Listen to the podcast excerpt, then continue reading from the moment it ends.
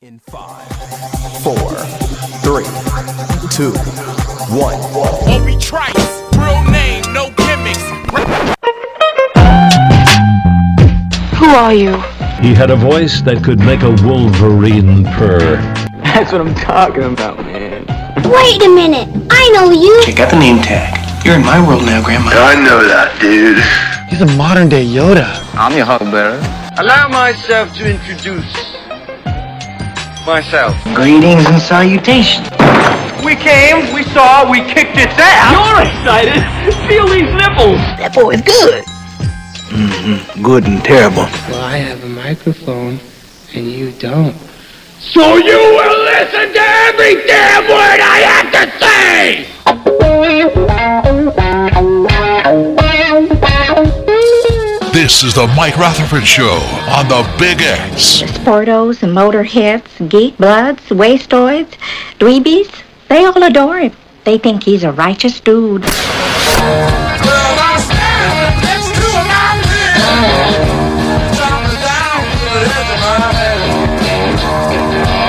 right. All right. trying to hear myself. All right, there we go. It is the Mike Rutherford Show, abbreviated version here. It's Warby. I've got my Warby shirt on underneath my uh, Vermont Catamounts hoodie here. Uh, happy Warby to you. Those who celebrate, those who don't. I feel like it's the Festivus of Derby Week. It's fine. It, it's imaginary, but also kind of real. Uh, we have an abbreviated show today, obviously, if you're joining us right now at 4.30, celebrating a Louisville Bats victory. I do love, I mean, this is the day. Let's be real, Trev. When we know the Bats are first pitch is 135, we're like, man, you know, if it gets to five, we're, we're probably not doing a show. Yeah, of course. And we're kind of hoping, you know, a lot of runs, maybe some extra innings, a lot of scoring, long innings, and of course, it's a one nothing pitchers duel at the. Uh, but thankfully, the bats prevailed. Shout out to La Piedra. Game time two hours and fifteen minutes. Sounds about right. I think it's what the two hours. I think it was around just over two hours. Luis Castillo was brilliant uh, in his second start with the bats. I think four and a third, uh, no earned runs. Uh, I think just a couple hits I saw. Looking fantastic, ready to get the Reds. Hopefully, their fourth win sometime in June. That's going to be great. About to be the first pitcher since Bob Welch to win thirty games. Uh, it, it does. Like, like that name pool, right? I, I, did. I loved it. Today sort of reminds me of there have been. Have you ever done the thing where you go to like a a rooftop for a baseball game or something for a baseball game where it's like all you can drink, all you can eat until like the seventh inning? I, I know them, but I've never. I've never been able to. I had a buddy that did the uh, did that for the Wrigleyville. Yeah, I've done uh, it at, at Wrigley. Ago. I've done it at Wrigley a couple of times. The rooftops. I've done it at Reds, that little party deck area. We did. We've done that before. All three times where I've done that, where you pay a flat rate and it's all you can eat, all you can drink until I think the the bottom of the seventh is when they cut it off. So you're just hoping Pretty for the, the, longest game possible. It's a good deal, but it's it can be a better deal. I mean, you're talking like the difference can be like an hour, 15 minutes. They you know it could be like two hours depending on what's going on in the game. Yeah. All three times I've done it, they've been like the fastest games of all time. And I'm not just saying that like oh no, like it, I think it was one nothing, nothing, nothing, one nothing. The three times that I've done Did this. you find yourself like chugging beers to try to get your money's worth? Oh yeah. And they, I mean, they'll let you know. Like they'll help you out a little bit. They'll be like, "All right, guys, like like you just start picking it up if you want to get your if you want to get this thing going." Can uh, you just start taking plates of food and like put it aside and go get another plate of food? Oh, I'm just hoarding co- like, cookies in the pockets all over yeah. the place. That's, it, that's what I was doing. But it's a it's a great way to do Wrigley. I it, the sad thing is I've now gone to, I guess two Cubs games at Wrigley, and both times I've done the the rooftop. But I've, I've I've like never been inside the ballpark though. That's, like, that sucks. That, that's the only thing. Yeah. Like it's been a great time. I've had a blast. Rooftop's cool, but you want to do like you still want to go in. Weird thing is, I've been to both new and old Comiskey, but I've never been to Wrigley. Wow, I've never been to Comiskey. Yeah, well, I guess whatever they call it, I think it's not Comiskey. It's, it's yeah, what? Eight, but it's, it's, like their third cellular company in a it's row. Ridiculous. It's, yeah. it's always it's Comiskey. Yeah, let's be real. It's still the same. Unlike my confusion with Jack Murphy, it is legitimately the same Comiskey that was built in like '94. Yeah, think, it's still in the same place. You can see it from the highway every time you're coming in, which is always uh, always nice. Um, but yeah, on your show tweet, you. you I, I'm gonna be. We had a little difference about this. You said the bats locked up a dub. When I think of dub, I always thought that meant winning by twenty. No, it dub is a win for W. Oh, I was thinking of just okay. Why? hold on. Term, Walk me through your thought process. Why was why was a dub in your eyes a twenty point when victory? We used to play on the sticks, as the kids used to call it, on on on the basketball or on Madden, and you were playing, and there was always people wanting you know waiting their turn. If you fell behind twenty, you, we called it a dub rule, and you've been you've been beat. That means you you got to just you tapped out. Hmm. Was you're down by twenty or you lost by twenty. You got dubbed. No, it's a pretty literal. Like an L is a loss, a dub is a W. Okay. I, I So, don't know. uh, I guess I took it as the slang term instead of just you know. You're overthinking this. I probably. You're, you're overthinking all your slang terms now. I've never been accused of. so we've got uh, a little bit less than an hour and a half today to talk uh, Cardinal sports, Louisville athletics, whatever you've got going on. Um, I, I I led the the show tweet. I used a picture of my guy Joe Sakic. Love him forever. Is that who that is? Did he play for the Coyotes too? No, he's Nordique slash Avalanche till he dies. Now is the I think general manager of the Avalanche. Uh, he's he's the man. My older brother Oliver worships him. I, I've given him like Joe Sakic presents I think every year for Christmas for the last like twenty years. Uh, he he got got him started his love of hockey. Uh, he was the captain on, uh, I guess, both their Stanley Cup teams. And last night, the Avalanche started their their quest for Cup number three. And oh my goodness, they could not have looked more impressive. They led five nothing after the first period. They win seven to two. They were never pushed. They're going to sweep the Preds. It's going to be beautiful. They're incredible. They Yeah, are a wagon. I don't like the Predators. I don't know what it is, but I, bandwagon fans down there in Nashville. Yeah, I'm not games a are fun though. They're fun as hell. I'm sure they are. I mean, isn't that the place where the rapper was getting busy on the uh, in, in the luxury box?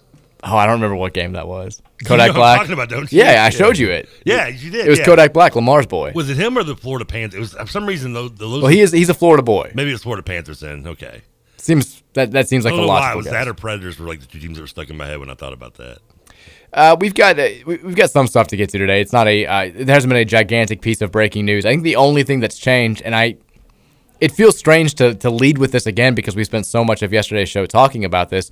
But when we get off the air yesterday, all these crystal ball predictions for Emoni Bates to Louisville start just swarming in. Everybody under the sun now is predicting this.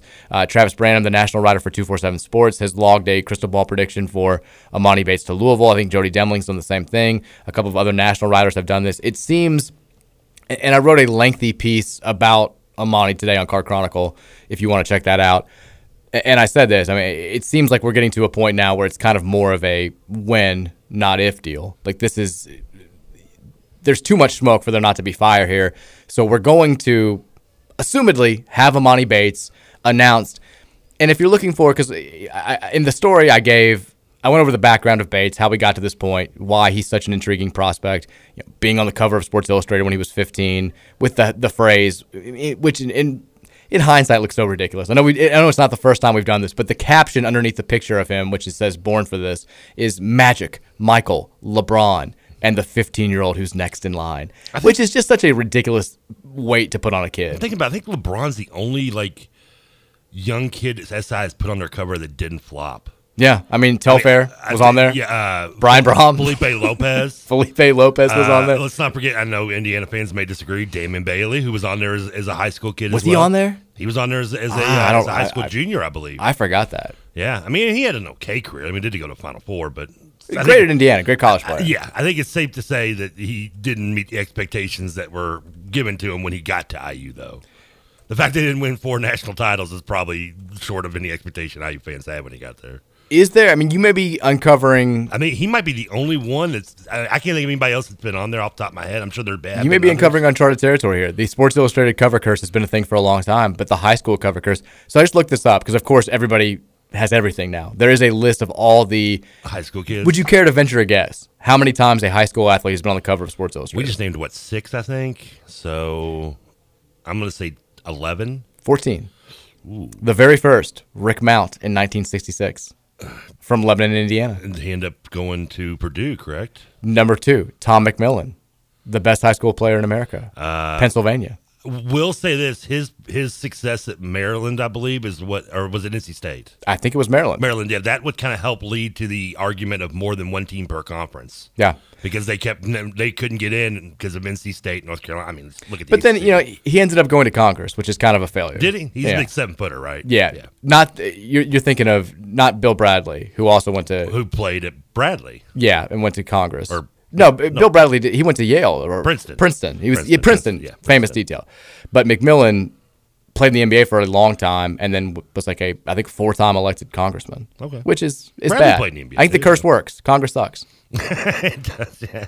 Um, Is it, well, he never played. I don't think he ever played an NCAA tournament game, so therefore, I think the there you go. Curse, curse works. Bobby Carpenter, hockey player. Well, being the fact I have no who that clue the head is, I'm going to say that the curse is effective on that one. He, I mean, played for like 20 years in the NHL. How are you going to give me a high school kid on an SI cover and not say Wayne Gretzky? Kristie Phillips, gymnast. 1988. Ooh, I don't remember her either. She, injuries and growth spurt derailed her hopes, and she did not make the U.S. team. At least she didn't get the yips. I mean, that's that counts right there. Jon Peters, Did baseball player. Spurt, by the way. That's what it said. Yeah. I love a growth spurt. Injuries and a growth spurt derailed her hopes, and she did not make the U.S. gymnastics team. Only sport is women's gymnastics where a growth spurt. It's a bad thing. It's a bad thing. Yes. Jon Peters, who won a 50, a record 51 straight games as a high school pitcher, made it. Um, arm surgeries before the age of 21 ended his baseball career. Wow, I wouldn't have guessed that by listening to the precursor of his description. Now, this one, I I think, defeats the curse. 1995, Kevin Garnett. Yeah, yeah, he was pretty good. Yeah, I do remember that now too. Yeah, because and he was he wanted to go to college though too, but yeah, he still was on the cover from his high school in South Carolina. So they had a good run here. 1995, Kevin Garnett. 2002, LeBron James. Okay, let's so so far really only two though, right? And I guess they're not counting because Brian Brohm was on the cover my senior year, but it wasn't like about him. It was about this overall feature of the the disappearing of the three sport high school athlete. I mean, does but Brohm had is still a good college career. Does that are we are we labeling it by a pro as well or just collegiate? I, I think if you're on the cover of Sports Illustrated as a high school kid, You should have a You're being labeled as like a future professional Okay. superstar. So therefore, we're still down to only two non busts. Then 04, Sebastian Telfair. I think that's a bust. Uh, don't care if he's the 09, this is, pick.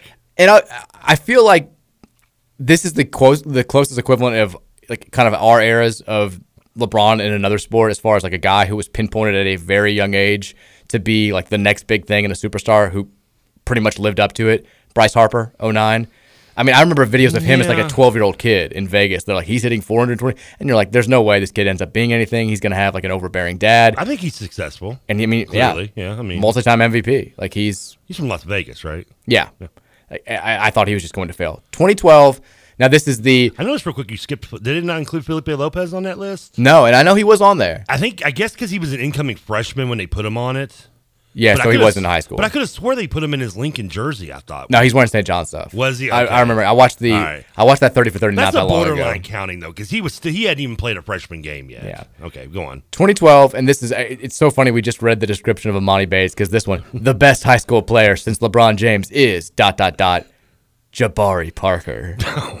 How many? T- so so Bates wasn't even the first to get that headline. It happens all the time. What a recycling. Oh, it's been. Oh, Come Oh, it's, on, SI. Quit being so. it was. Bagley. I mean, it's been everybody. They, they do this all the time. Parker, I tell you, Parker was one that I watched at Duke. I am I am very surprised his NBA career was as bad as it was. I thought he was going to be better too. Good, yeah, Injuries kind of derailed him in high he school did. too. He had the one good year. I think it was Milwaukee. I think he played with, and he had the one good season. I think his rookie year, and he just kind of Mhm. like the, the the big guy to Duke. Yeah. had the one Okafor had the one good year, and then just plummeted downhill. 2017, I think he's going to be very good, but this definitely counts because he's a red. Hunter Greene was on the cover of Sports Hunter Illustrated. Okay, that sounds getting a little too fast and loose with the high school kids on the covers. By the way, Eh, I mean, how, how many of these have been since 2000? In the last 20 years, of the 14, what all but five have been on the cover?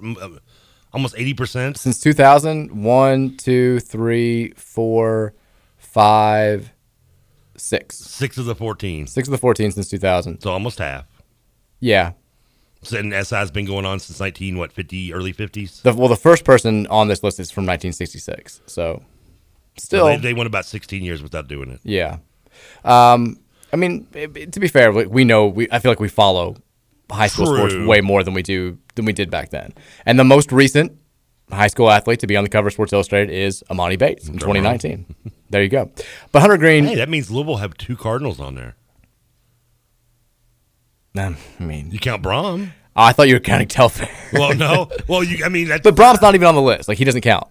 Oh, okay. I guess I, you, I did. I didn't hear you say Bailey, but you maybe you just skipped it because. Do you remember reading that story by the way? Because it was my senior year of high school. It's all anybody talked about. Oh yeah, I was working at Cardboard Heroes when it came out. Everything was cool. because the whole premise was you know the lack of the, the nobody plays three sports anymore in high school. Everybody's specializing things, but in Louisville, you've got these two like mythic figures, and Brian plays all three sports, and it was like Michael Bush, and they they totally just fabricated stuff to make it I don't, I don't remember the article per se, but, But like, yeah. the whole the whole thing was like Bush used to play baseball and he had a 98 mile an hour fastball and you know he lost the state championship game as a 12 year old and he says he's going to play this year. And I like I had like seven friends on the male baseball team. and They all were like, no, he's not playing. And they were like, no, he like barely played as a kid. Like everybody was good. Think, thinks they were good when they were 10 years old if they could throw hard. the fact he played offense and defense though is impressive enough. Oh my God, he was a freak. Yeah, he was I mean, incredible. that that right there should have been impress, impressive. At the level he played it to was impressive enough. They also, I mean, all my buddies at Male who played football, they would be like, yeah, I mean, Bush just in high school, like, he's not doing anything.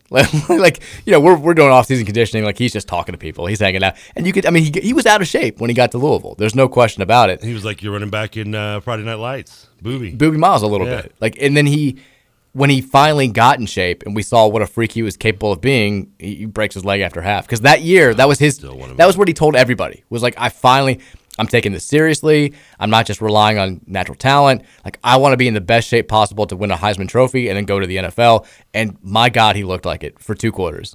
I know it's an interesting situation, and here's here's a summertime topic for you already. Bush's leg breaking in, in the Kentucky game. Where does that rank in most disappointing Louisville moments as your fan? Up there. I mean, top. It's easy top ten. Yeah. What about easy top five? No. Because I want because you almost want to put the Ito kick uh, Exactly. the question there. becomes: Is, But- is the but- Will Gay offsides more of a what if than the but, the but Bush? do we even break? have that? Do we are we even in this conversation of having that if Bush doesn't break his leg? Because that team would. I mean, as good as that team was, you add Michael Bush on there. I mean, Rutgers may not even have a chance. The only thing though that I think kind of alleviates the pain of losing Bush is how good the, the players were behind him. Because you Oh, had, yeah, I mean, I mean, had Kolby. Smith, you had George Stripling, you had Anthony Allen, who ended up being an NFL player. I mean, two of those three guys wound up being Kolby was a draft pick by the Chiefs and, played. Like you, two of those three guys ended up being NFL running backs. Like, and, and the That running game did not really. uh, We would have been better with Bush. Don't get me wrong, but the running game and the offense overall were still tremendous, even with him But out. we also struggled offensively in that Rutgers game too. We did, and I think that was more about Petrino than than anything else. Well, Like, they were they were hitting Brian left and right. now, it was that score, Yeah. twenty four to seven. It happened three different times when Bobby was here, and when things went wrong and he had to get away from that game plan, he just didn't know how to do it. He just did not know how to do it. Does does the leg break go ahead of either of the uh, quick errors against Clemson? The first one, yes. The 2016 one, no. Okay. I think I'm, I guess I'm gonna stick with this only football because basketball you'd probably have to. It, might- it might knock it down a little farther down the list. Yeah, with football, I still also view like the Will Gay jumping off sides as the the bigger what if. That- I do just too. because injuries happen and the Will Gay thing was such a. Did you so when you fun, fun question that I always ask people? Where was I? When No, I, no, no. Got the cops called on me by the way for that night. Deservedly so. I threw my recliner. Hold on. Okay, go on. Did did you know it happened when he missed the kick? Did you see the flag beforehand? I can't remember. I just remember being so mad because he looks at the camera and he's acting all cocky, and I, but I saw it go. I'm talking about the one that he missed. Okay. When the flag was thrown on Will no, Gay. I did not see the flag. I So you that I celebrated. not that I remember. No. I just remember like I was watching the game with my dad, and like I celebrated. I didn't know the flag had been thrown. I, I'm going and I look over. My dad's like, like, sitting on the couch, and he. I'm like, I'm I'm like, why are you not more excited about this? Like, do you think we're gonna lose in overtime? What's going? And my dad's like, he's offsides. And I, I, it just broke my heart. And at the, after that, like I knew it was over. I, I didn't even get my hopes up for the second kick. I don't recall because I just, I guess just because my memory is dominated fr- from what happened afterwards when he did make it. That I don't remember. I, knowing me though, at the time, I probably was with you. I probably was celebrating a miss. and so then you hear that flag, and it's like, oh man. Then he hits it, and he looks at the camera. Points. I take my recliner and I throw it. It hits the wall. The neighbors call the cops because they think I was beating somebody up. cops show up at my house, wanting to know what's going on for domestic violence. Call. I'm like, I'm the only one here. I drove to. So this was the first year. I, I guess no, I take it back. It was the second year. I, I was living at home when I came home from Dayton to go to Bellarmine, and you know, if I wanted to go out, like I wanted to like be very very drunk, and like I drove after the game. It's like late. I drove straight to Lexington to like just go drink with my friends. I'm like I'm like I I, need to commiserate. Green. I was like I can't hand like my buddies who had a, a house who were all U of L fans. I was like I, I need to be around friends at this time, and I just stayed there for the rest of the weekend, like Thursday, Friday, Saturday. I'm like I've, I've got to drink this away. I can't handle it. I, was, I wish I wish I could have done. I was alone in Bowling Green. It was bad. That was bad. What's the biggest? Because does that? I, mean- I, think to me that those two things strike me as the biggest what ifs The Bush in Louisville football bothers me history. most a little bit too because also I was on the sideline for that game. I was interning with ESPN doing coverage of the game. I mean, I was like, I mean, I was right, dir- you know, directly in, in his line of sight. It happened right, you know, 15 feet, 20 feet in front of me when it happened. And out of this day, Wesley Woodyard can go to hell. It was so bad. I mean, it was so bad. Everything so, was it's so, crazy that that and then the Terrell Owens both is what led to the uh, that horse collar rule, both killing me. It was my Eagles and Cardinals uh, injuries that led to that rule. My two favorite teams. Man, it was to me. The, those would be the biggest what ifs. Those two things Yeah. about that season.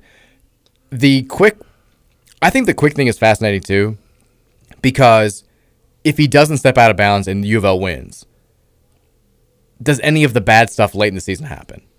You know, are we more up for the Houston game than we were with one loss? I would think so. are we more? I mean, I think that you know, things are going to be dramatically different against Kentucky, and and, and also if, even if you lose both those games, you went eight 0 in the ACC and you won the conference. You're playing in the conference championship game. You're going to you know a, a New Year's Six bowl. Like it changes the entire season, and it also changes kind of the entire direction of the program. We don't have the monkey on our back against Clemson. We don't have this whole well, you've never even won the Atlantic Division. It changes just everything, and also like the the one that makes me more mad when I watch the highlights because I feel like every two months it some it somehow goes viral on Twitter like Lamar Jackson versus Deshaun Watson. What a night in 2016, and all the Clemson. It does make me feel good that I was there, and all the Clemson fans who have been to you know, a number of crazy games at that crazy stadium have all say like that's the loudest it's ever been. Like that was the wildest game I've ever been to. So I always watch the highlights. I can't avoid them. But the play that makes me even more mad watching them now is before the quick play, the third down play where Lamar makes like five dudes miss and then throws to the end zone. Like Hikutini just gets tackled. Like Cole Hikutini gets hit like a full two seconds before the ball arrives, and I I, I can't believe. And this dude's like staring right at him. They don't throw a flag. drives me absolutely nuts every time I see it. cheaters. They clutch and grab. Secondary, it's all they do. I'm telling you, watch any Clemson game. It's all you're going to see. They're like, you have a devil shirt on. They're the Devils in 02. Clutch and grab, get the puck in the corner, dirty the game up. That's how they play. Let's not forget the what was the linebacker that was uh, crotch punching people or grabbing belt Boulware. Yeah, the Peter Boulware. the guy that everybody knew was like not going to be anything in the NFL, Yeah. but, but cool. Like you're a cool guy at Clemson for a few years. Suck it. You He's like suck. he's to be the linebacker version of Hunter Renfrow. exactly like Chuck uh, choked Lamar Jackson on that play when Lamar flipped out. Hey, Renfrow plays. Renfrow's good. He's not This guy sucked. Yeah, Everybody knew he was going to suck, but whatever. Cool. He wore cool face paint. That guy was a douche. he's like the guy from the program that was on steroids, probably. Or that guy from First Texas Tech. Remember the guy from Texas Tech when they were good that one year who had like the crazy like full on face paint, like where it made him look No, like an insane clown him. posse member, and like they always showed him coming out. And he like just wasn't good. like they, they were like, "Hey, he's averaging two tackles per game at linebacker." I'm like, "Well, that sucks. That's not good." It's Texas Tech. They don't want to tackle many people. What's the biggest what if on the basketball side for men's? The women's, I think, is obvious. If that foul is called, Final Yeah. Four against Mississippi Yep. State, boom, do you win a national title? Changes everything. Yeah, there's men's basketball. There's a bunch. I mean, even even if you combine men and women's, that women's one might even be my would probably be my top ten per combined. I would think. You know what the Uh, biggest is? What if we don't sign Sebastian Telfair? He ruined everything. He tanked everything two years into the damn thing. Two years into the Pitino tenure, What, what tanked if, the whole what, damn what thing. if we have one regular student in Minardi Hall that night? That's a big what if. Just, Big- just one regular. the banner's still up. One regular student. Why couldn't PD have just stumbled in? Could we just one of Katina's girls were a student there too? I mean, Just you know, in, invite Mark from Intro to Theater over to the, the the dorm one night, and you would have solved a whole host of problems we, for we, all of been us. clear. We wouldn't have. We would. The trajectory of the last six years would just be completely different. Just get Bryce in there from from public speaking. I don't know. One little thing that comes to my mind: what if what if Gorgui tips that alley oop to Anthony Davis in the Final Four? Remember? Uh, do you remember after we like Steve hit Yeah. three and they throw that oop and Gorgui just? I mean, it goes. it- the ball just like sits there on the ground too, and I think his kid Gilchrist picks it up and just lays it in. Yeah, I mean, uh, no, I was thinking there was an oop to Davis where Gorgui tries to go up and then it just goes right. I mean, Gorgui's go way up, but the oop just goes right over his fingertips, and it kind of just grabbed them. At that point, I think it put them up by like six or seven, and they put gave momentum, and we never got it back. I fe- I still think that the worst Remember thing. the timing, correct? Uh, yeah, you, you, you're right. Like when the Siva three happened, it was kind of like we've been fighting this uphill climb the entire game, and it was almost like everybody just sort of stopped for a second, and was like, "Oh my god!" Like like, like we got there, and it was it- that moment, that brief lapse where we just stopped playing and stopped like trying to climb, and we're like, "Oh my, what, what do we do now?" Mm. It it killed us because we, we have that play, and then on the other end, I'll never I'll never forget what happened next. I mean, Chris Smith, who was trying to audition for the NBA the entire tournament, which was so obnoxious. Like, just I mean, he's the he's the fifth option. Should be the fifth option on the floor for Louisville at that time with that lineup, and he just goes one on one, takes the most abhorrent shot possible, airballs it, and at that point, Kentucky's got all the momentum right back. That was it. It was done. Uh, this is old school. What if U.S. Reed's half court shot doesn't go in? I've thought about that's a good one. That's that's one for the old timers out there. I think because that team peaking at the right time had every seemed like a, a very realistic chance of repeating. Um, that, that was the only team in four years that didn't go to a Final Four. Yeah, I mean they were, and they they'd won something like nine in a row at the end of the year after a rough start. Uh, I remember because I always dive into this because I I didn't realize until a few years ago when I was doing a radio show uh, and we talk, started talking about the U.S. Reed shot. I always kind of thought, well, you know, that team based on their seed and based on their overall record, it was a it was a down year after the national title. They lost some key pieces, I'm sure. And then you go back and look and see like the evolution of that team and realize just how hot they were mm-hmm. coming into the NCAA tournament. And yeah, like that could have absolutely cost them a national title. It's sort of the same thing as with the the 2014 team. If you you know, if you get the foul call on Alex Poythress. If Mangok dunks the ball instead of trying to lay it in and you know gets fouled but misses it and then misses the free throws. If Russ shoots free throws better in that game. If or Mangok just hits both free throws. Well, that's Michigan State. I'm, th- I'm oh, talking okay. about 2014. I'm sorry, yeah. If Aaron Harrison isn't left wide open in the corner in the uh. final minute, like all those things, not only do you have potentially Louisville winning back-to-back national titles, but I think the dynamic in that rivalry is is totally different for the next few years because at that point, like that, that was the moment where it's like, okay, Kentucky owns Louisville. Up until that point, like they'd had better teams than us. They clearly had a better team than us in year one with the Wall team. They were kind of the same team as us in year two, and then blew us out, which was embarrassing with Harrellson. Then uh, my first ever game, by the way. Oh, one of mine. My first, my first ever Louisville Kentucky game was the Edgar Sosa shot. I wore my only thing I hate more than Kentucky basketball, Kentucky fans T-shirt. No, I like it. Woman behind me kept telling me to sit down to enjoy the view of my rear end. I love it. we 2012 we lose to them in the regular season and the Final Four, but then you flip it by saying 2013, hey, you got your title. We beat you. We got our title, and they did the whole the Twins are coming thing. But then the Twins kind of sucked, yep. and even though they they beat us in the, in the regular season, if you win that game in the Sweet 16 Kentucky still owns like a five-two record in the head-to-head series, but you can say, well, we've like we're better nationally right now. We've won back-to-back national titles since you've won your last one. You won one big game against us in the tournament. We won one big game against you in the tournament. The the balance of power here, even though you have the overall record, is kind of on our side. And instead, despite all of our success and despite the fact that we would go to the Elite Eight the next year, it just became this whole Kentucky is completely dominant over Louisville, and that hasn't really gone away, at least until now, because they haven't beaten us since before the pandemic. 81, if we'd beaten Arkansas, we would have played number one seed LSU, and you know we own Dale Brown. We, know, we don't lose to LSU and no. stuff. Ironically, if we go, if we had gone to that Final Four, we would have played uh, Isiah Thomas and IU in the Final Four that game. Yeah, that would have been tough.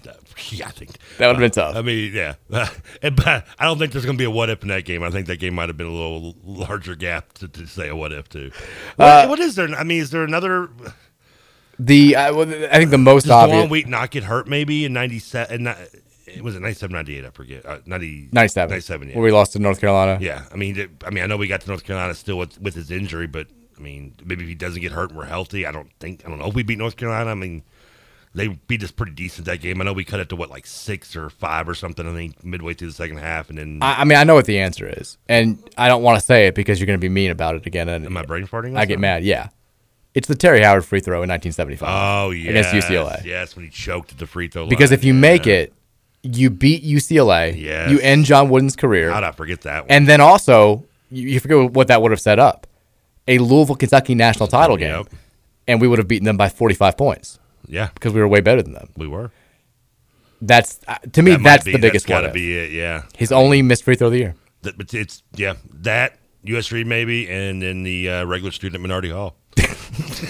the Holy Trinity wow, right there. What a combination. The, the, only at Louisville, can you name another school against only Miami can maybe or Baylor can match another what if list. Oh man. Uh, let's take a break. I did not mean to get on that, but it was a fun topic. We've got an hour uh, of the show. We'll, we'll talk about uh, I got a couple of derby things to get to. I know Trevor loves that. We've got a couple oh, of yeah. baseball items. I know you love that too. The barrel is back home. We haven't touched on that just yet. What else I love? What do you love? I love my girls, my doggies. It's their birthday today. Oh. They turned five today. The ones that you like are all of them? Just the two I like. Just the two you like. I don't remember what Sally's birthday is. Of course you don't.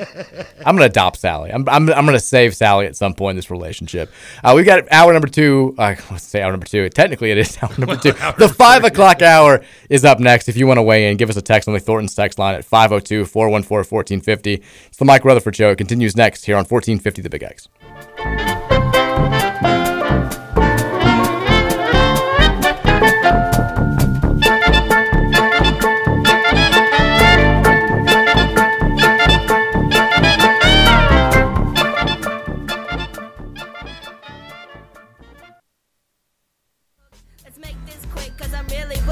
a devious, degenerate defender of the devil. Down all the trash compactors on the detention level. My backpacks got jets. Well, I'm Boba, all that fat. Well, I bounty hunt for Java Hut to finance my vet.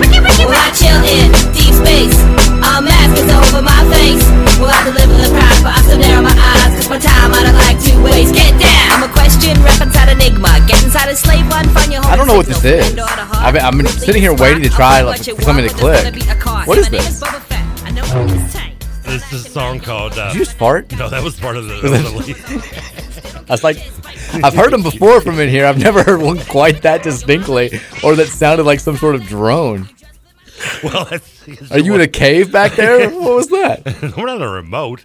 Uh, no, that was that was the sound of a like a, a laser beam. I think. Oh. This is called Fett's Vette. It's a like just like this little uh, parody song by somebody called MC Chris. Because you know today is, don't you? It is May the Fourth. May the Fourth be with you. What was the first song that you played? Was that the Star Wars Katina themed? song, the, the, the song they play in the Katina, uh, most likely Katina I mean, Katina song is not or Katina, whatever it's called. does not Yeah. fit for this show. I'm just gonna go ahead and let you know that. Let's go ahead and nix that from the the playlist. But that was this this song. The only reason I know this is it was on um, the Kevin Smith movie uh, Zack and Miri Make a Porno. You ever seen it?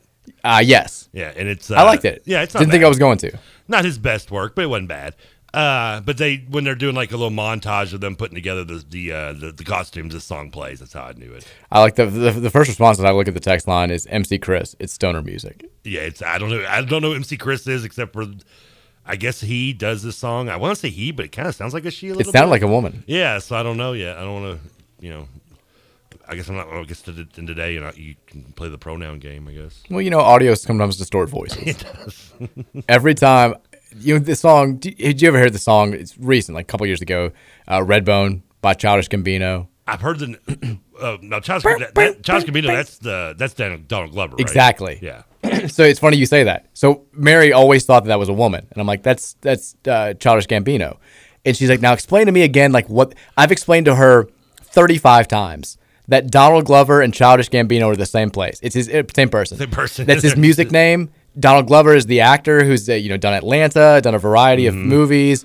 Uh, Childish Gambino is the musician who did Redbone. He did uh, This Is America. Like I know that this is America only. That's one thing I like, know. like and, okay. and she still every time she hears that song, she's like, "Now you're telling me this isn't a woman?" And I'm like, "No, it's a man." She's like, "And now who is it again?" I'm like, "It's Childish Gambino." She's like, "And now what's weird about him?" I'm like, "He's also Donald Glover." And she's like, "What?" And then that then I'm just like, "I'm done. I can't answer I'm kind of glad you brought this up because I it just reminded me. I got into like a like uh, my fantasy league group.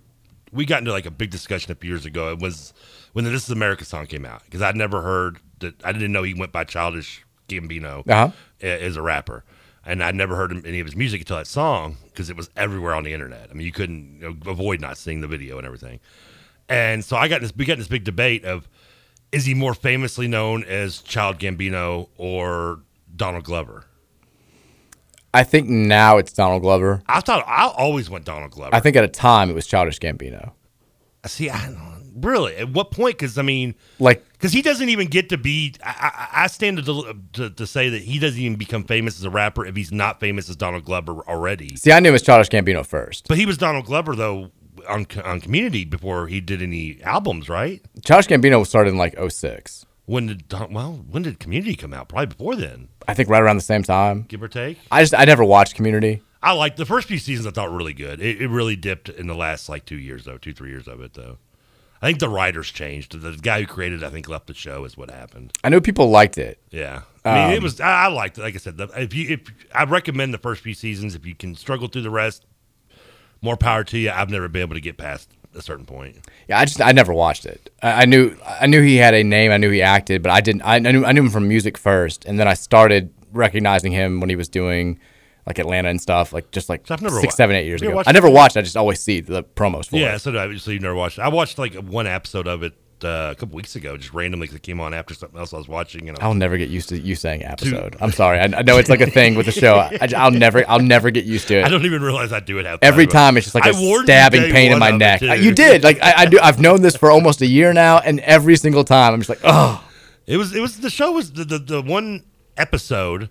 There you go. It's not that hard. I wanted to pause, stop and pause. I'm like, I'm gonna start sounding like Jim Rome over here if I have to do that for every word. See, but now you say it, and like I feel bad. Now I'm like, it- it's just. Now it's- I'm gonna be Jim Now Rome. it feels not natural. yeah, we, we can both. There's only room for one Jim Rome on this show, or one quasi Jim Rome. I but so we got this big. Yeah, it it led to a heated debate. Uh, not since you know should kickers be allowed in our league if there's been one so heated. Well, actually, the other heated, most heated debate was when I kept calling Airbnb's bed and breakfast, and everybody's like, "It's not a bed and breakfast," and I'm like, "What do the B and B stand for?" And they're like, "It's not a bed breakfast." Like, Yeah, it, it is one of those things though that it was like. It's like, like they're not technically bed and breakfast, but like that's where they started from, so they had to keep the name. B and B stands for. Yeah, I mean. like it, it's like we had because our sites became you know, originally we were Sports Blog Nation. Remember that back in the day, Mhm. and then it became SB Nation because they're not like you know blogs are like they're not Are really un- they're not blogs. to be cool, yeah, it's like now they're just like all websites. Everybody is quote unquote blogging, and everyone's like, well, "What's the B stand for?" And it's like. Well, blogs, like, but you don't have blogs, like, no, but we used to at one point because we stayed at Airbnbs and it's never been like a bed and breakfast. It's just like basically a house. Are you a B and B or Airbnb or a hotel guy? I prefer hotels. I've done Airbnbs a couple of times when we kind of had to when it made sense. It, I think I think it makes sense for families doing vacations. I get that. Obviously, I've never done it with, with family. I I've done it for bachelor parties and just a, a trip that Mary and I made to. I guess a bachelor party would make sense too. we did like a we went to like this for a wedding. We had to go to this uh, Colorado like Steamboat Springs, and they're just not not hotels. Like it's all just kind of Airbnb stuff down there. So we did that for that, and it was it worked out well. Not a, I'm not a big fan of it. I'm. I'm, i know you you said that you you said you've never done it, and you're never going to. No, no, that no. I've seen Airbnbs a couple times. Oh, you have? I have given them a shot. I knew you didn't like it. I I, did you- not like it. No, I, I, I think I've done maybe three of them, and and I didn't book any of them. They were all with friends. Like, a buddy who I- you'd be traveling with did it. And like one of them, we were in like a basement. Like you had to go through these people's living room to You walk. you said this. and I'm like, what? the- Yeah. Why can't we just stay at a Holiday Inn? Because I told you my story uh, as a follow up about when we uh, Asheville bachelor party and there was a guy in the basement when we got there. I He's mean- like, we we're like, hey man, and he's like, hey, I'm Rodrigo, and we're like, okay, we're the people staying here that didn't know there was a Rodrigo here. And then the other one, like one of the other times, and this was I don't know, maybe it just kind of freaks me out. Maybe it's my mindset, but I mean, there's like there's cameras like on like like three cameras outside the house, one in the backyard. The garage door is locked, and there's like three bedrooms, and two of the bedroom doors are locked, and like another door's locked, and you can't get. Out. I'm thinking, what the hell's in this room? Like, has he got like sloth in here? Yeah. I mean. Wh- why are we locking these doors? This is I'm, I'm renting the house, right? I mean, isn't it the point? Yeah, you're playing a risky game. Yeah, I don't go to a Holiday Inn. They got like a random door locked that you don't know what's in there. Uh, it's been two days now since you made Cyberknife your official derby pick. Yes. Are you still feeling good about this? Oh yeah. Do I need to put money on them now so before the odds go down though? It doesn't work like that. Oh. You're gonna get the odds when the when the bell sounds and the gate opens. Really? I, I, always know thought- I it's not thought- like it's not like other betting. I always thought it silly. was like that though. No, it's it, I don't like it because That is kind of dumb. I hate that. Like I feel like I. It's why you always see like a if there's a insider tip like a, a wise guy horse that a lot of gamblers feel really Yeah. strongly about. I got a horse that'll make our yeah, year. Yeah. you'll see the odds drop significantly like right before they go off because they're they're hoping that they they don't want to make the odds drop too early. They want they're hoping that it'll stay like four to one instead of shooting down to uh, like two to one right before the post. Oh, that's weak. I know it's it's it's lame. I didn't realize it till like when I was little. Like I always, I'm like, oh, I got him at ten to one. He's going off at three, and they're like, well, you I get didn't you get three. until five minutes ago. Well, you don't you don't follow horse racing that much. Man. So I guess it doesn't matter when I. I was just going to try to like Venmo Roush some money. That's what I usually do most of the years. He's out there. I'll just Venmo him money and tell him to put it on put it on my bet for me. I do all my betting on the, the app now, TwinSpires. I've tried to sign up for TwinSpires or Just makes it or the easier. TVG. I guess is the other one. I think is that another one that does Yeah. it. And every time I do it, I just I, I I tried doing it a couple years ago, and I had to jump through so many hoops. By the time I got around to it, I was like, it's not even worth to make just to make a derby bet for me. So I just never do it. I think you can bet the derby like on like your normal. I know probably on Uncle Bo you can. Oh, I'm sure you can. I'm not part of Bovada anymore anyway, though. But I'm sure DraftKings, I drive across the river, I'm sure I can maybe Yeah, my derby bets. Anybody's going to have derby odds Yeah. this weekend. So you're still feeling good about Cyberknife. I am. Um, I think I'm going. Is it exacta as they call it? Which when do you take the three horses? that's trifecta. Okay, I'm going to do that with Happy Jack and uh, Tis the Boom. Tis the those, 'cause Bomb. Those are my. Well, crap. Maybe I should only do a two one then. So I get the damn names horse right. Uh, I mean, Those are because those are my three go tos. So I'll go. I'll go Cyberknife across the board at ten dollars. I'm going high on this one. No pun intended. Uh, I'm going ten dollars across the board, and then I'll do the trifecta with those three horses. I've never done a trifecta. Is that how I pronounce it? yeah, I would recommend not making that. But wait, what, don't let me talk you out of it. Why is one of those horses really bad? I mean, Happy Jack sucks. I, I'm just, I'm just saying it. Um, I, I know he's a Doug O'Neill horse, unless he gets some Oh, sort of Doug O'Neill horse. unless he gets like a quick Drug O'Neill uh, throwback shot right before the race. I don't feel good about his chances, but So he's not too happy, is what you're saying. he's, I don't think he's going to be too happy on Saturday. I don't think he, I do this every year where I pick a NFC horse, aka no bleeping chance horse. I pick my pick and then I pick a NFC horse. And for a while there, before we had a run of favorites, I think my NFC horse had won more times than my actual pick. Like I made Funny Cide more though. I made Funny Cide my NFC, my no bleeping chance horse in 2003 just because my buddy Danny like loved it so much and he annoyed me so much. I'm like that horse, no, he's a gelding, he's got no balls, he's not going to win this race. I always thought geldings would be faster.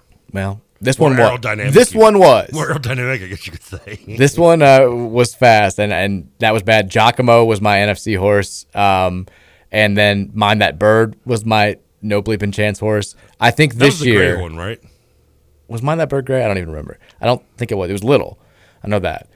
This year, so if you want to bet on this to, to get in on it, Classic Causeway. I wish I wasn't. It's a Kentucky horse. It's got bowling green There ties. goes the Happy Jack. Classic Causeway. uh, no shot. Not happening. Class, what's his What's his odds right now? Morning line thirty to one. Happy, what, is Happy over forty? Happy's thirty. 30 is the highest. Is that the highest thing? They Yeah. don't have. They, they. I mean, They do. They used to do fifty back. I mean, they can still do fifty, Yeah. but the thirty is the highest. I think they have like six horses who are thirty to one. is fifty to one the highest odds in horse racing? No, you can get up to ninety nine. Can you? Okay. It goes all the way up to ninety nine. I can't remember if I ever. I mean, Derby Day is the only day I ever look even at a, at a program, let alone do anything else. And I don't remember. I just don't remember ever seeing anything above a fifty on a normal Derby Day program. I mean, Country House a couple years ago when it won, which you know I, I use one in air quotes, was sixty five to one. Okay. And Remember, remember they used to have the field. yeah, Did field they- bet. When did they get rid of that? It's a good question. Because I remember I They still to- have it for future wagers, Okay. but they don't have it for like just you can't bet the field anymore on. On on the Derby. Yeah. To- I remember you used to be able to do that. It'd be like a crop of like kid. six or seven horses. Mhm. I think that bet was too good, and they just they, They just they got, rid of it. Yeah, I, I honestly I, I had totally forgotten about that. You're right. They the field used to be a it used to be a, a pretty smart I'm wager having kid flashbacks over here to my Derby parties at grandma's. because there was so the, for so long. This is probably why they got rid of it. For so long, the Derby favorite didn't win, and you did have a couple just kind of flyers get in there and Sneak in the field. and just you know eat up the broken pace and, and, and scoop in there and, win. And now with the point system, it's made it I think a lot much much easier to gauge who the actual horses that can go a mile and a half are, and that's why you've seen the favorite win so many times. It- basically, if the favorite hasn't been getting disqualified, the fav- the favorite's been winning since the point Well, system we had started. one disqualification, right? Two, I mean, because Country House won, and then last year Baffert's horse uh, Okay. gets disqualified, uh, and now you've got dies. Mandaloun as the yeah now he's dead dead. We have I like. I did like how they were. I saw just the Spectrum story last. It was last night on that, and they just.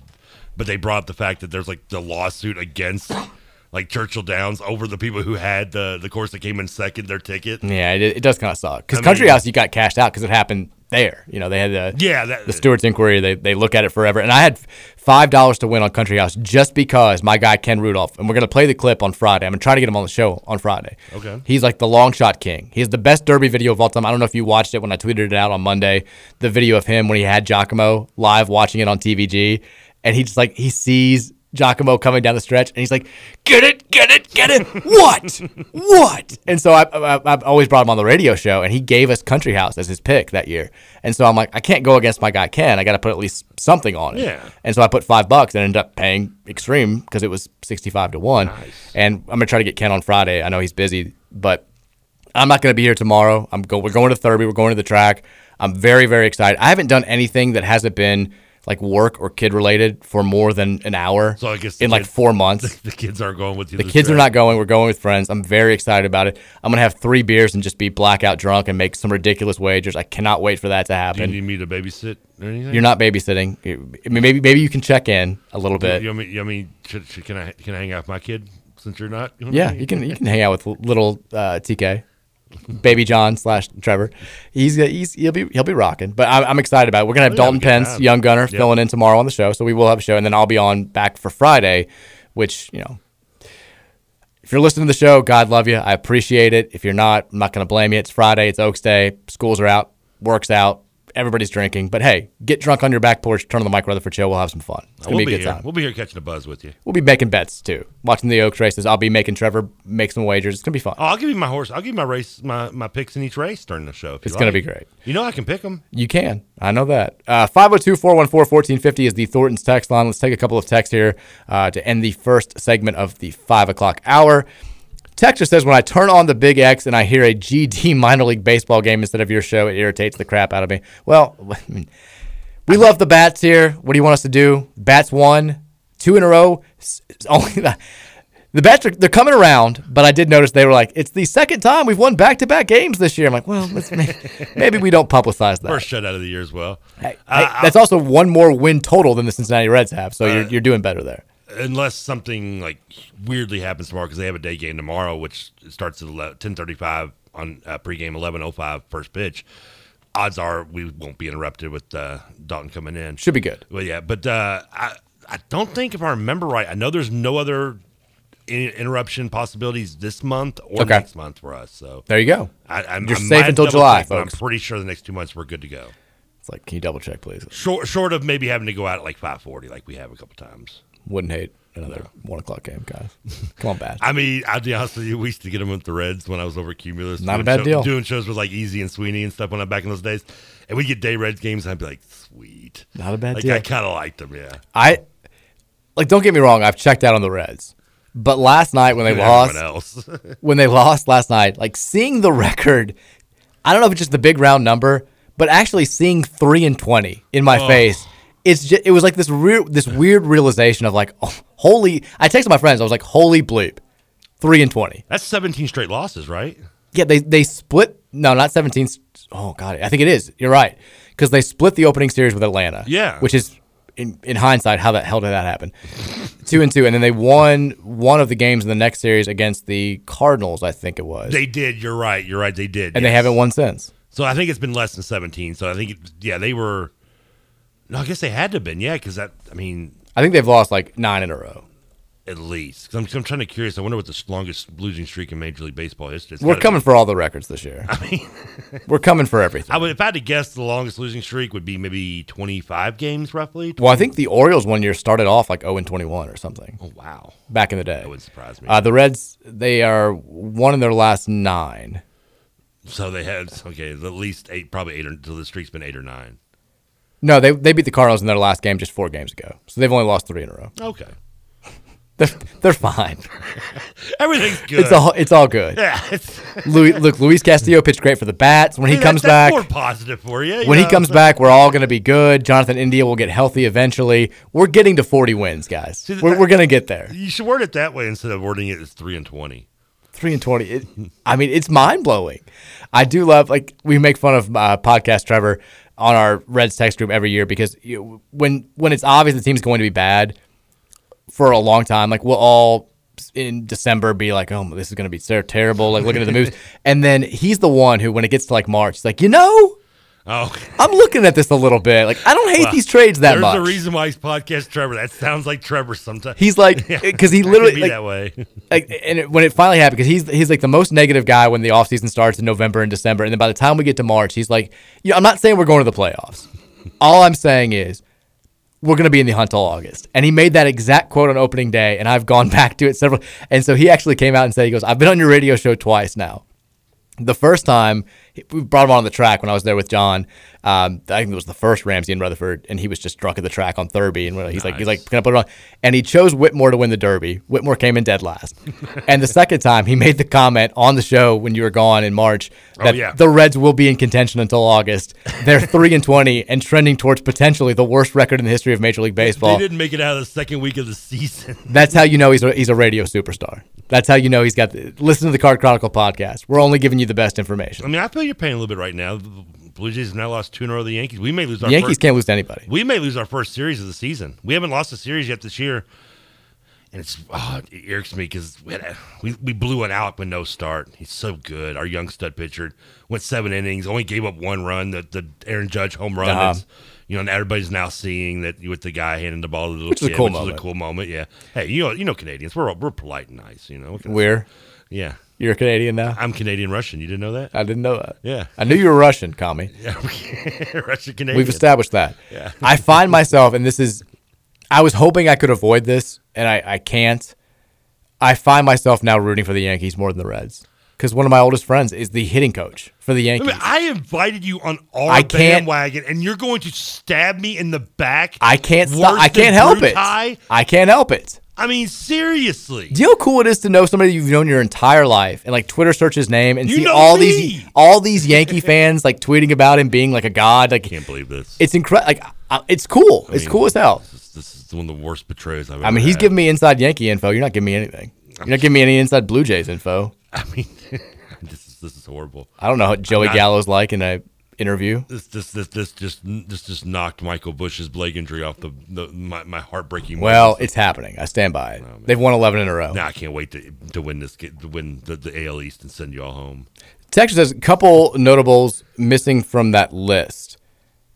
Oh, the SI list? The SI list. Okay. They called Jimmy Clausen a Brady slash Manning mix when he was 16 or 17. Jimmy Clausen. I remember him having the hype. I don't remember him having. Jimmy Clausen didn't have the same uh, Ron Paul. I was about to say, do you remember the Ron Powlus hype? The Oh. quote that I'll never forget was, Please say Beano Cook. "He's going to win four Heisman's in four Oh, years." No, no, no, no.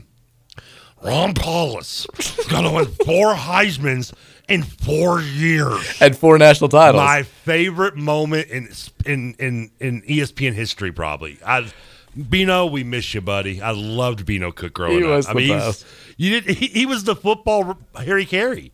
Like Oh, that's yeah. what he was. He was he, he uh, short of having a Budweiser in his hand. He was the he was the Harry Caray of football. Now the the raw the the Jimmy Clausen cover because I just looked it up. It appears that actually was an ESPN the magazine cover. Ah, okay. Yeah. No one remembers ESPN the magazine. Yeah. Do they still even make that? So Jimmy Clausen does not work. Uh, they said they put Freddie Adu on the SI cover at least six times as a teen and called him the savior of soccer. also does Mo'ne Davis from the Little League World Series count. Well, no, she wasn't in high school. Yeah. So Did they put Danny Almonte on there too? no, he was in high school. he, he was posing as a twelve year old. I didn't know. Freddie, Adu, he he did play for a little bit. He played for. Um, He's played for the MLS and stuff. He just oh, wasn't any good. He's on the uh, the Washington team. I don't know. Yeah, the DC United. That's what he played with. Hey, he's coming back anytime soon. He's going to save soccer. We're going to win the World Cup in a few years. He's coming. It's, it's Freddie Adu's year. I mean, Any day now. Who's the who's the young kid Pulisic? that's Christian really- Pulisic. Yeah, that's the one I'm surprised they never put on there. He's good. He was. Well, he's incredible. He still is. He's awesome. Yeah, Like he's the he's the absolute real deal. I used to I used him just to, when he was still like 16 on uh, on FIFA. He was on there and he was awesome. Texas says, "Big what if? What if Padgett won the Virginia game? I mean, yeah. I, don't think it changes anything. You don't think so? I think we make the NCAA tournament. I think. Well, I don't think. I know. Like David will tell you the same thing. Like he wasn't going to stay. they knew when it got to late February. I think because there there was a point in time when they were playing so well. Remember we upset Notre Dame on the road in January, and remember he went on SportsCenter afterwards because we had like Pitino had never won at Notre Dame. It was our first win at Notre Dame since we became conference mates. It was And crazy. Florida State pageant. and he beat Florida State twice that Yeah. year. We went two and three against them, and he had another big win right after that. And there was, I remember, a lot of talk, and I think it was legitimate that he had a chance to get the permanent job. And then when the season kind of ended up going more the way we thought it was going to go, by the time they got they got to late February, there was an understanding. Like, Was he? uh, You know, better. Was he ever in contention? That's what I just said. Yeah. Okay. I mean, even like Okay, so that was the. I think in. January there was like I, think there was a thought that this could be a thing. Like this, we might keep him around. I think he was still So if he wins Virginia goes to tournament, you think that what, what would you put his odds of, no because Oh. again by then it was it was done. Okay. By late February they had had a They their conversation mind, and they okay. had they everybody everybody knew what was going on. Like unless even if he like went to the national title game, I think that it wouldn't have been like a Mike Davis whatever Larry Brown deal where he got the job full time. Like I think it was it was done. When did Larry Brown earn that? Not Larry Brown. Um, You said Mike Davis. Fisher. Steve Fisher. Steve Fisher. Yeah. Fisher did win it though. though, I mean, which that, that would have helped. Yeah. it would have been it would have been hard. Imagine imagine not retaining David Padgett after he won a national title. your IU fans would if you were going to get the exact same after it happened, would you have let? Would you have taken the Davis title at least that year? I assume yes. You, you have to take Yeah. titles. I feel like you Yeah, I do. agree, yeah. Uh, Texas says, "What if we didn't talk about all these horrible times in Louisville athletics that are now making me feel horrible?" I'm sorry. It just popped in my head. We, I mean, there wasn't a whole lot on the plate today. I mean, we could talk. I mean, we talked so much about Bates yesterday. I mean, Texas said, "What if T. Will didn't lose his mind against Michigan State?" I mean, yeah. I think the bigger what if there, and this, it's interesting to me that this doesn't get talked about as much because it is public knowledge. Like it's out there. Karen Sypher was blackmailing Rick Pitino mm-hmm. during these weeks. oh, you you heard the, rumors of that stuff before the tournament started. And See, I I never heard those rumors. Oh. I'd heard, and I dismissed them as Kentucky fans just talking. Oh, have you heard Pitino's been up at Cincinnati at a clinic, or you heard, you know, you heard, and it, I took it as message board, you know, rumors and nothing more. Sometimes message board rumors can be can be So, true. fun fact about me, I've heard those calls that they made, the threatening calls that were left Oh, on really? Pitino's Oh. I- I don't know why, fr- yeah. From my legal tenure. Yeah. And I, they were made strategically before big game. The very first one happened, if you remember, we beat West Virginia the last Saturday night of the regular season to win the Big East regular season title outright. Early in the day, Pitt played UConn. We needed, I think, Pitt to beat UConn. They did. And then by us beating West Virginia at, at night, we were able to win the Big East championship game. And before that game, like around like five o'clock, that's when the first call was made. And so they they kept making the calls before big games. And the last one before Pitino went to the, the feds and, and said this is happening was right before that Michigan State game. Like the I think the night before. And Pitino, hmm. everybody who was coaching on that team, people who were playing on that team said he was just like so on edge, like so not himself, like not like a naturally fired, geeked up Rick Pitino for a big game, but just like pissed off and yelling at everybody. And that's where the T Will clash thing happened. Um, again, I'm not sure who's more to blame. T Will didn't did not play well and was No. clearly dogging it. Earl was the only guy who played well in that game, period. But maybe if these calls aren't happening, Louisville wins the national title in 2009. I don't I think mean, I still don't would- think they beat Carolina, but they mean, could have at least gotten to a final. Four. I mean, UConn would have been a tough game. That's who they would They have played. destroyed us in the regular season too. I mean, year. I mean, it's a bad matchup. I mean, with the beat and all that company, but I mean, so Yeah. that would have been interesting. Yeah, I would have been. Have been curious. That's also the only time I ever did well in one of those uh, player fantasy drafts in the tournament. well, good. I'm glad for you. Texas, damn Louisville really. But I, but I lost out because the guy I was playing against had Suton on on Oh, Michigan, Goran and that's what cost me. I came in like third. Eventually, I think I came in third. But I would if he didn't. Michigan State doesn't win that game. I likely end up winning because I had like two guys off UConn. there you go. Texas, damn Louisville really had a lot of chances to win the rivalry. They just couldn't do it. It mm, We're talking about like in I guess UK basketball that series. That year, the 24, we could have won both those games. I that to me is when it forever shifted. Because after that, like they had the 2015 team the next year. We we were competitive with them, but they were clearly better than we were. And then 2016, we almost beat them with Damion Lee. He had the shot at the buzzer, but didn't go in. We did beat them the next year when they had. It's really the only good Calipari team that we've beaten was the De'Aaron Fox, Malik Monk team. Yeah. When Mitchell made the late, Quentin Snider play the game of his life What's, what's called the broken Bam ankle game. killed ended Bam Adebayo's career. Yeah, ended it. He's dead. Um, that was the only like. Besides that, we've beaten the NIT team and the nine win team, and all three wins have come by three points. I know. It is sad. I mean, and we also we also have lost close games. I mean, the the, the year, Overtime we, game. We lost them. Was that three? I think we lost to them by three as well in overtime, or maybe been. It was close. but it was overtime nonetheless. We should have yeah, won. Yeah. because we were up by five. And I was there in Rupp. It was Yeah. not a not a fun walk home to the car. I can imagine. I felt like I was walking home. that was bad.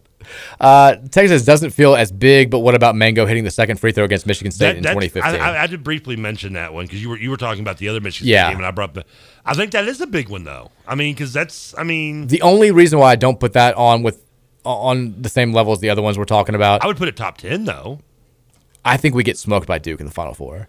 Like we just weren't as we weren't as good as those but. I mean, I know it's the Final Four. Like it changes things. Yeah. We would have gone to that. Would, that would have been three Final Fours in four years. But overall, like in the grand scheme of things, I think that's all it accomplishes because it doesn't stop the the the, the PAL stuff from happening the but next it's still season. nice to have the final four on the resume. It is, but like that's I mean- you know that's the only thing. Like that that would be it'd be a nice little check mark to have. But also, I think we would have had to have given that back because we vacated stuff from the 2015 season. I think Duke, by the way, that year beat us by eleven.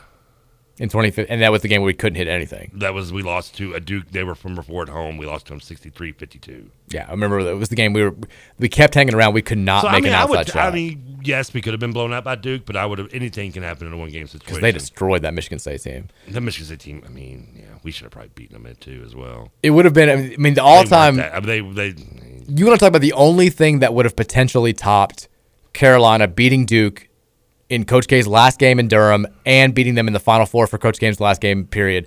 If we had played Kentucky in the national title game when they were 39 and 0 and one went away from becoming the first 40 0 team of all time, and we had beaten them with what was a let's we can admit it inferior team.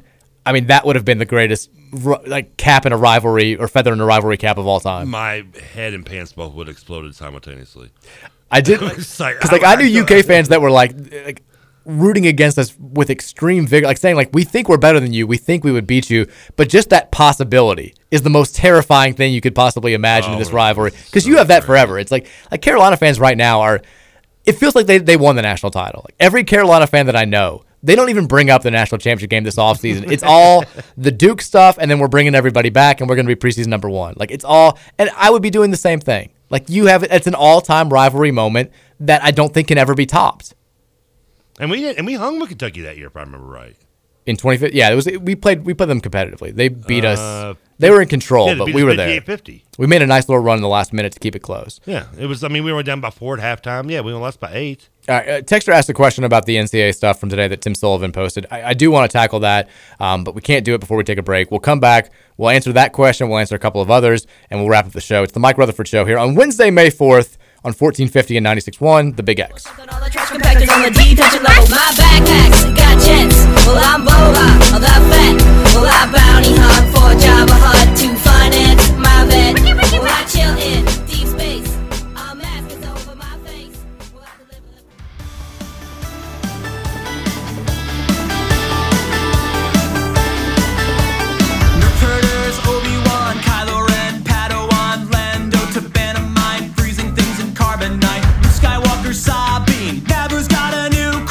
queen. Either. I've never heard this either.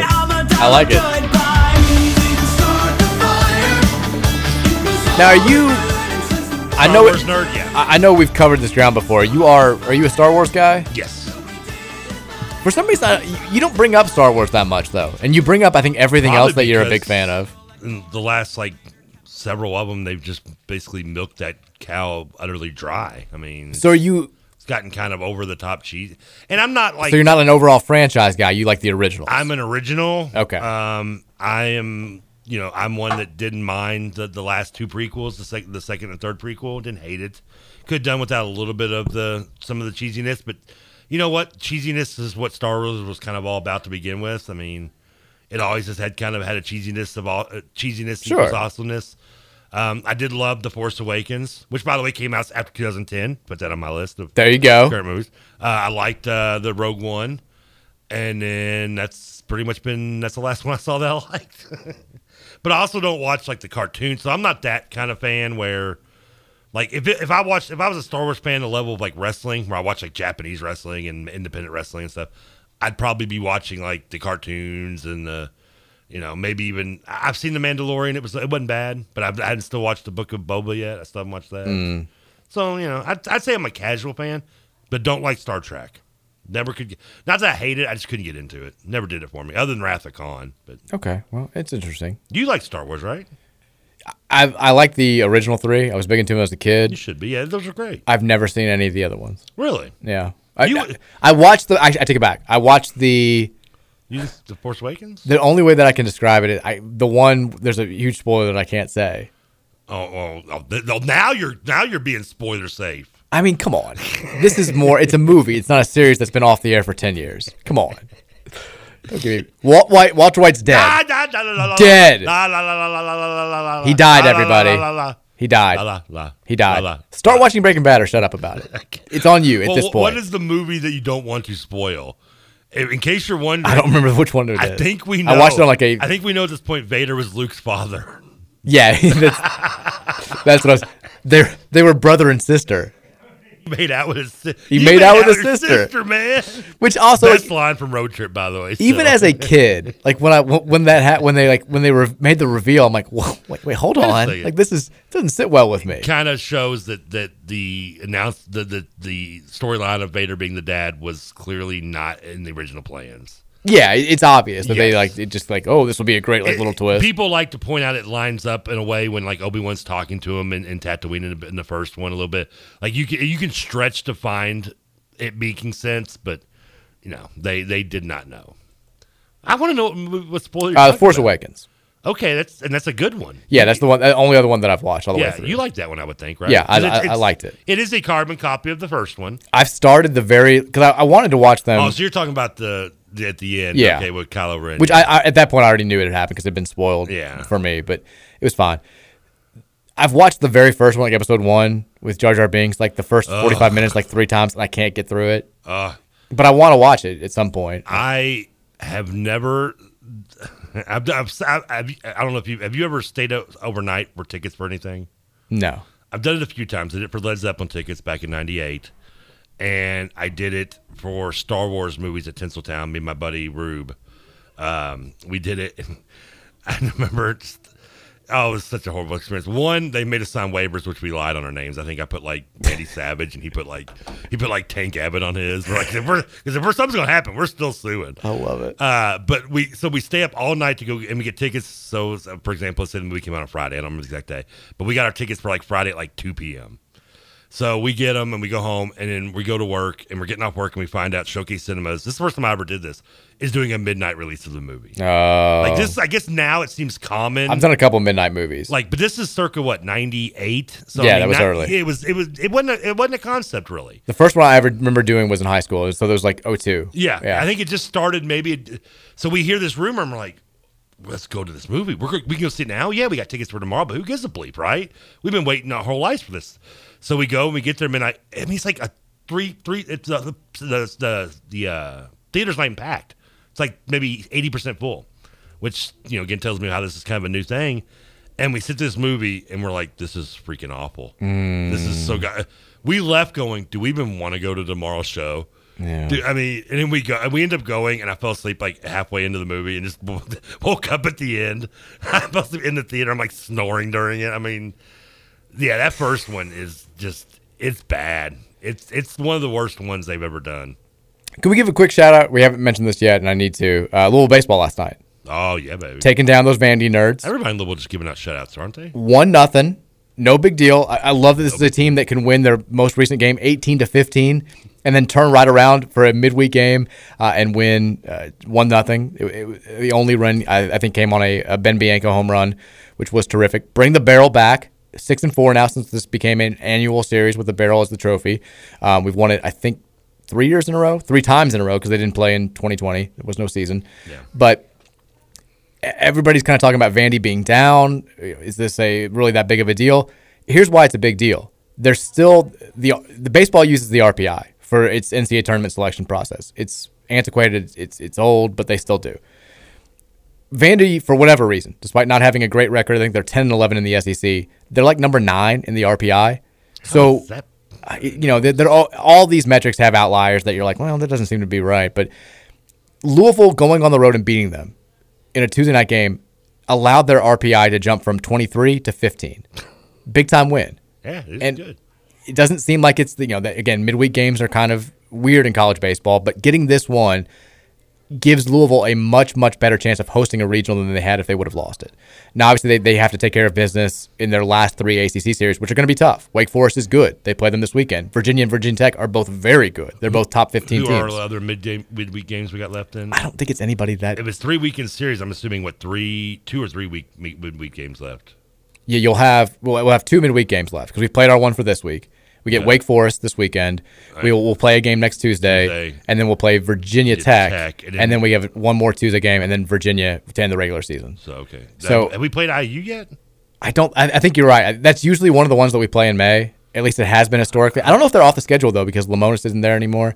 Um, let me look it up. By the way, quick. whether he's there or not, I would, You're right. I would. I would like to play IU every year. so we have we have three against Wake this weekend. Then we're home against IU on Tuesday. I wonder how good they are this year. at VT, and then Eastern Kentucky is, will be our last uh, midweek game. Still can't and then it up as a win though. three against Virginia at home.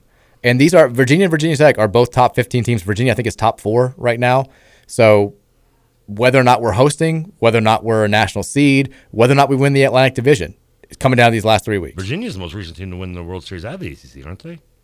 I know they. It's been, has it been that long since they won it? I know they won it. Uh, They won it when they snuck in, and we beat them. We, I remember the year they won it. We'd I know beaten, Florida we'd won three hasn't won games over them by like a combined like thirty-five to two or something, and it made me so mad. Um, but I think you might be right. because Miami, I don't think Miami's won it recently, Carolina came close a few times. They, and we know we know Florida State historically has never won it. but it's been let's see, Mississippi State, Vandy, Oregon State, Florida, Coastal Carolina, and Virginia. Just so they were. It has been- 2015. has been longer than I thought it was, but yeah. 2015 is the most Coastal recent Carolina's got one and we don't. because they had because as good as the ACC has been, I remember that it had been a long drought since the ACC won a, a national championship in college. yeah, I think when they when they changed the rule, the, the the game style, like when they changed it to the series or whatever. Yeah. I think that ACC and Virginia's the only one that's won it since they made the rule the the, the tournament style change. Because the first year they changed it was in back-to-back years. Oregon State beat North Carolina in the series two years in a row. Like the first year they had the series. Okay. Um, What and year was that? 06 and 07. Okay. Because 07 was the year we made it, and So they changed it in 06. Is that when they made it? yeah, the change? and Carolina actually knocked us out uh, of the of the tournament.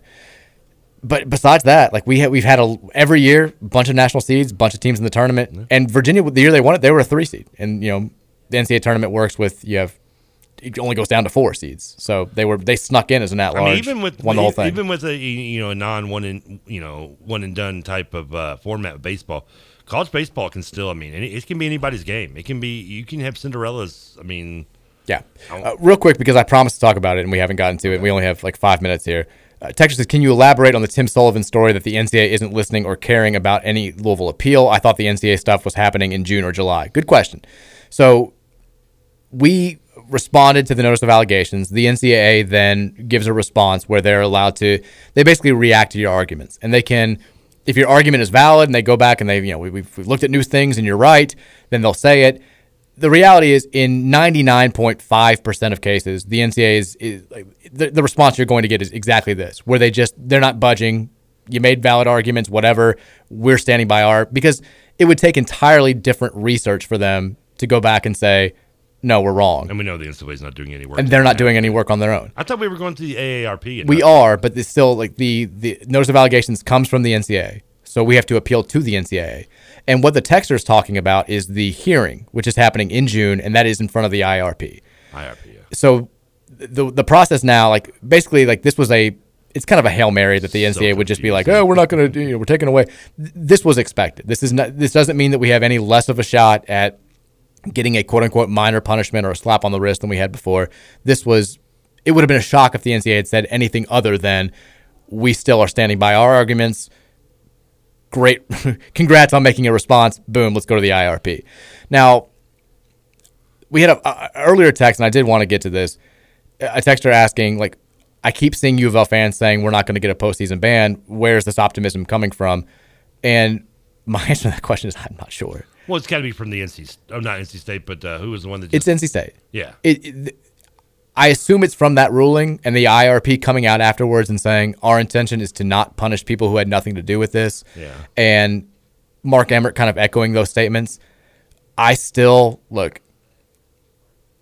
Everyone can believe what they want to believe. You can get your mind in, in you know, for the sake of my own mental health. I am believing that Louisville is going to get a postseason ban in 2023 until I'm told definitively that they're not. I mean, at this point, you should just think on the negative side, right? It's what Because about every positive thing we've been in the last seven years has not worked out. every time we've done this, and we've done this more times than we should seven have. years now. People like people look at this rationally, and they look at the NCAA's own statements, and they look at the NCAA's own precedent, and they say, "Well, surely they're not going to take away the banner. This hmm. was less money than was included in the Fab Melo stuff, less money than the like UMass stuff. Less like surely this is not a banner worthy thing. We may get a postseason ban, but they're not going to take away that banner. Boom, banner's gone. Now people are looking at this and saying, well, the NCAA says they're not going to punish people who aren't involved in this. We fired everybody. Surely we're not going to get a postseason ban. What about the way that the NCAA has treated us over the last eight years? Oh, horrible. Leads you to believe that anything positive is going to come out of this, or that we're going to be treated in any way, shape, or form fairly. I mean, if, if the NCAA was my house, we would be Sally. Th- there are two things because it's fair to point out that we are working with what one level one violation, whereas Kansas has five. I think Memphis has seven. Um, LSU's got like seventy five. Like Will Wade, they're just like we're gonna. You're going to the sun, Will Wade. We're, we're, we're blasting you into the sun. How do you not get a death penalty for seven level one violations? So it, it's understandable to look at all that and say we should get a more lenient punishment. There are two things that I would caution people with. One, the repeat offender stuff is a big deal. The fact that our transgressions are the only one that took place, only ones that took place while we were on probation. I'm not saying it's going to bite us in the ass and get us a harsher punishment than maybe we deserve or we feel like we should get. I'm just saying it's possible. We have no idea what the NCAA is going to do with this. Two, if you're looking at the NC State case as precedent for us with the IRP, because it's the it's the only ruling that the IRP has been able to make in its 75 years of bleeping existence. There are different IARP members. gym. They're not allowed to Hold on. Th- There are different IARP members handling every case. Okay. So the IRP people who made the decision for NC State may not be the same group of people that we get for our case. Can we? Can we? Can we just get that group? Can we get that group instead? Yeah. Give me the NC State guys. Um, I mean, I, I, I yeah, I'm I'm staying negative because when it comes to NCAA, like I feel like it's the healthy thing to do, man. I mean, I I feel like it's like us us debating with the NCAA is like when I used to debate with my ex girlfriend. I always lost because I was she never avo- she always avoided common sense and reasonability, and that's how the NCAA is. I agree. And uh, and we bo- me and Louisville are both losing every argument. Man, there's a great text that I really want to get to. We can't. We have to get out of here. Oh, we got we got thirty. Give give me one real quick. It's basically is asking about your belief on your thoughts on aliens existing, and I know your answer. They don't. I know your answer, and I want to get into it. But Oh, we, is this, can we sit these for Friday? we can use it for Friday instead of talking about the They oaks, don't exist. We'll talk about aliens. They do exist. No. uh, the government's telling us we're just too dumb to listen. Go watch Independence Day if you want to see it. We've. Uh, I'm out tomorrow. If you're out at the track celebrating Thurby, say hi to uh, to my wife. Throw stuff at me. It's going to be a fun time. I'm excited about it. Dalton Pence will be sitting in tomorrow for the Mike Rutherford show. Pray for him. I'm back on Friday. We're going to have a good time. Everybody enjoy your Werby, enjoy your Thurby. I'll see you guys on Friday.